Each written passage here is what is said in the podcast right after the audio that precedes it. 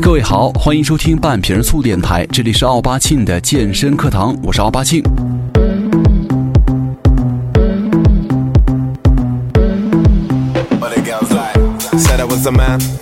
呃，在前两天呢，看到一个小调查，说是患有以下几个症状的人呢，会很难找到男朋友。第一，不爱化妆的；第二，很宅的；第三，性格像男孩子的；第四，腐的；第五，追星的；第六，总是混健身房的。我觉得之前那些，我觉得都还可以理解，但是为什么最后说混健身房的不容易找到男朋友呢？呃，后来我明白了，可能是因为身体太健康，然后男朋友受不了都跑了。呃，其实，在咱们身边啊，有太多这样的人，就是脾气不好，成绩不好，气质不好，性格不好，长相不好，唯一值得骄傲的就是他们胃口特别好。然后他们还总是有很多理由和借口哈，说什么夏天到了，对不对？夏天就是得露肉啊，但是你不吃的话，哪有肉露啊？哎，话说回来哈，咱们再来说一说关于健身房的些事儿。有很多朋友啊，到了健身房之后呢，发现这个跑步机上啊，有很多胖子，也有很多瘦子，也有很多这个奇形怪状哈。看见只有在力量训练区才会有一些所谓的肌肉男、身材霸道的总裁，然后就开始思春呢。我也可以暂时放下其他的，然后直接扎到这个器械区去锻炼。也许在不久的将来的话，我也可以成为他们呢。然后就没有然后了。哎，所以说我一开始就告诉过大家哈，去健身这个东西啊，一定得循序渐进。但是很多人呢，自打进入到健身房之后啊，器械区和力量区就独得他们的恩宠。我就告诉过你们，咱们一定得雨露均沾，但是你们偏偏不听呢。旧器械、旧力量，就是不有氧。你说你教人家情何以堪呢？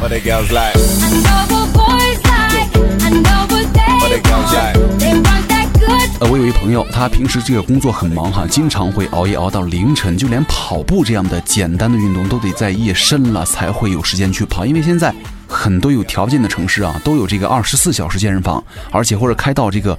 午夜的铁管，就是为了给那些白天没有时间，或者是喜欢晚上、深夜乃至凌晨去锻炼的人。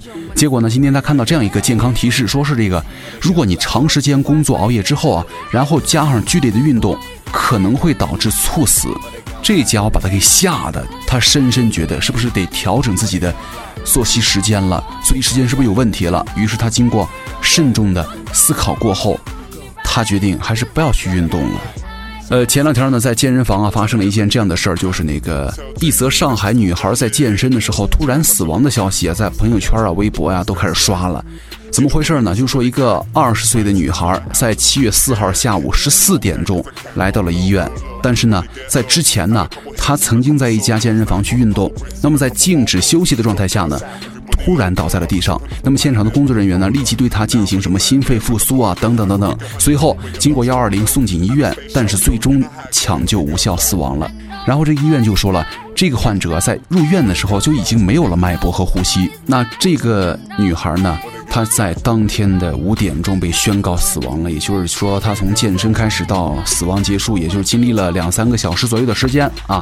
那这件事呢，在网上引起了很大的热议，就是说，咱们应该如何更有效、更安全的去开展这个运动。然后很多专家就在说了，什么状态不好的时候，咱们就应该降低这个运动强度。但是各位，咱们好好想一下哈，真正懂健身的朋友们，咱们都会知道。你说这个东西，咱不是不等于没说吗？那个二十来岁的姑娘跟全国的所有的喜欢去健身房的朋友一样，其实做的相同的事儿，怎么咱们就怎么会知道她强度很大，对不对？她又不是举重运动员，也不是极限运动的项目选手，不过就是为了在健身房里健身和体型之美，简单的器械和肢体运动而已啊。所以说，咱们今天就跟大家来聊一下这个健身房里让咱活下去的生存指南。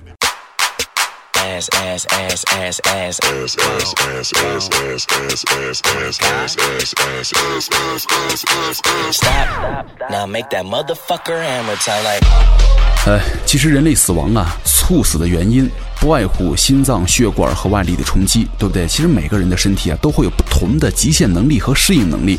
这个运动啊。并不是万能铁，就跟喝这个白酒一样，就是有的可以喝，有的呀一滴都不能沾。其实运动也是一样的，就虽然在这么一个标签啊，看似挺美妙，但是很多人的身体状况可能你并不是特别了解。可能有的人就是说，这个身体它总会有或多或少的问题，不能够到达那个极限。一旦到达极限的话，就可能很危险。呃，只是咱们自己不知道而已。这个跟运动强度在本质上其实关联不大。也就是说，咱们刚刚啊说的那个女孩的运动项目的话，如果让别人做的话，或者是所谓的强度和时间都增强的话，其实很多人也是可以会安然无恙的。但是她的身体可能是在那会儿承受不了了。所以说了，对于咱们健身的人来说呀，在前期咱们最好先了解一下自己的身体，看看有没有什么。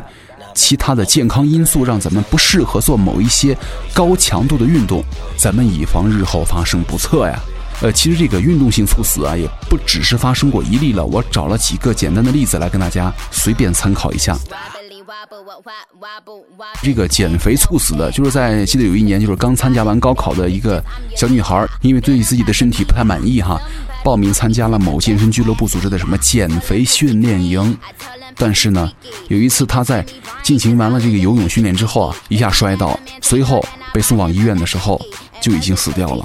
另外还有一个叫跑步机猝死，就是之前在昆明一个健身房里，有一女的在健身房上跑着步，然后直挺挺的摔了下来，然后是头不着地，当场就昏迷了。然后在昏迷两分钟之后，她自己醒了过来。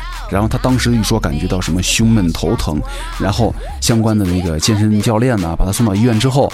经过诊断是颅内出血，然后随即就引发了很多病症，就不治身亡了。其实这个关于健身房这个跑步机上出事儿啊，也要提醒大家一下，有很多人有一个误区哈，就是说去了这个跑步机之后啊，然后开开机器就立马开始上强度开始跑了。其实这样的话，很多时候对于你身体并不是很适应。就推荐大家哈，上跑步机之后，咱们可以先慢走，然后再快走，走那么三五分钟，热乎完了之后再开始慢跑，然后再进行快跑，这样循序渐进的话，对于心脏也好，对于身体也好，才是一个缓慢的过程。咱们千万别着急，一上去就开始如狼似虎的开始奔跑，那样的话是相当不靠谱的。所以说，咱们都觉得这个健身呢，其实本身是为了强身健体，但是为什么却成了很多朋友的葬身之地呢？其实。本来是可以避免这样的悲剧的，但是很多时候咱们缺乏和疏忽一些安全措施，就让咱们自己可能会有牺牲在健身房里的风险，对不对？接下来问题就来了，咱们身边啊有哪些人群是比较容易发生猝死的呢？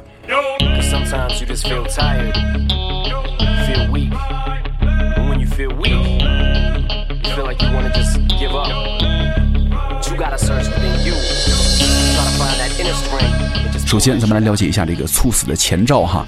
征兆一就是疼痛啊，呃，其实相比较而言啊，这个疼痛反应是猝死的发病当中啊最容易被感知的信号了。就是你当感到一个胸部出现了剧烈紧缩、压榨性的疼痛的时候，而且感觉到透不过气来，就一定得赶紧提高警惕了。征兆二就是潜在的病因了。其实除了疼痛呢，还要警惕可能会导致猝死的潜在原因。比方说，你之前有没有形成这个血栓的病史啊？比方说，有一个骨折过的病人，他曾经在一段时间以内啊被限制运动的话，那么他就非常容易发生这个静脉血栓。但是这个静脉血栓一旦掉下来的话，就很可能会发生肺梗死。征兆三就是憋气，然后口唇发紫，以及血氧下降了。就如果你的工作性质啊是久坐或者长期站立的话，血液循环并不是太好的话，当你的病情发作的时候呢，其实除了疼之外，还有什么憋气啊、明显的口唇发紫和血氧下降的话，您就一定得赶紧好好查一查，是不是可能会有肺栓塞了。最后还有一个就是征兆，就是胸痛了。其实这个冠心病啊，猝死率是最高的，就是最典型的冠心病的表现就是胸疼了，就一般发生在这个胸骨的后方，而且主要就是胸闷的感觉了。所以说，咱们如果在锻炼的时候出现了很多不适的症状的话，咱们可以稍微对照一下，然后适量的再进行下一项的健身运动了。呃，其实，在很多时候啊，咱们要想真正的做到这个健康健身、好好健身的话。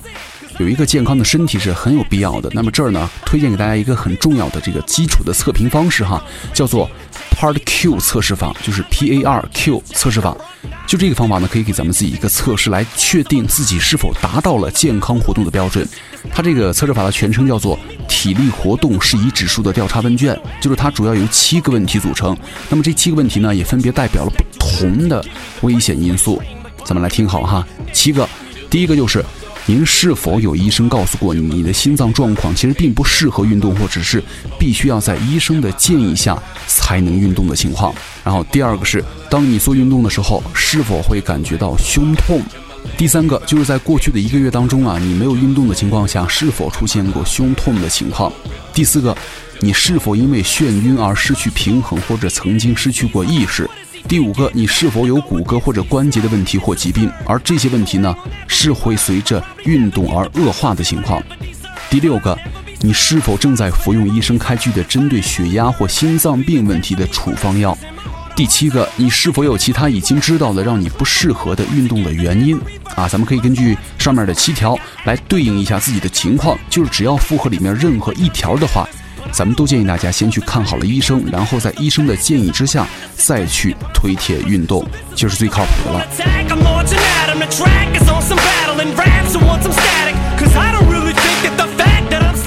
呃，其实这个心血管问题啊，是咱们最容易忽视，但是又是最容易触发猝死等急性运动状况的。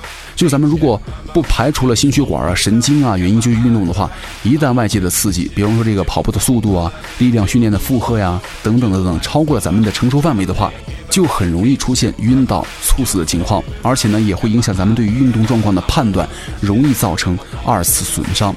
那做完这个 Part Q 就够了吗？其实并不是的，就是这只是一个初步的危险因素的诊断哈，并不代表咱们做够了这些就可以随意放肆尽情的去运动了。呃，其实啊，这个运动啊，同样咱们也要遵守一些基本的运动原理，比方说之前呢做好热身，就是其实很多这个严重的健身损伤啊，并不是因为你达不到那个重量，而是你没有完全做好热身，身体还没有准备好承受那个重量。所以说咱们在健身之前呢。一定得先做好热身。第二，咱们要循序渐进。呃，其实健身呢，就是挑战自己，而不是虐待自己。咱们可以设定好重量和目标，一点儿一点儿的去完成减肥，一天一天的坚持，而不是一下卧推增加三十公斤、四十公斤、五十公斤，或者想一周就瘦十斤，这样的话就不靠谱了。第三，就是适量的运动了。之前咱们说过哈，一次健身呢，其实很多时候。一小时基本上就足够了，咱们千万别那什么长期泡在健身房里没啥事儿了嘛。两三个小时、三四个小时的训练，也不要漫无目的的、毫无止境的去做那些什么器械啊。其实最好的做法就是做自己的训练计划，然后呢按照计划严格执行，不要墨迹就 OK 了。第四就是自我保护了。其实不管你做什么训练哈，都得留意一下器械上很多的安全说明，就是在练之前呢。一定得检查好你的器械有没有什么问题，然后呢，结束之后赶紧把器械放下，然后起来放松，这样的话就比较靠谱了。呃，其实咱们一直在提倡大家这个健康的去健身，而不是冒着生命的危险去健身。所以说，咱们为了不让那些惨剧再次发生呢，咱们就需要先给自己打好预防针。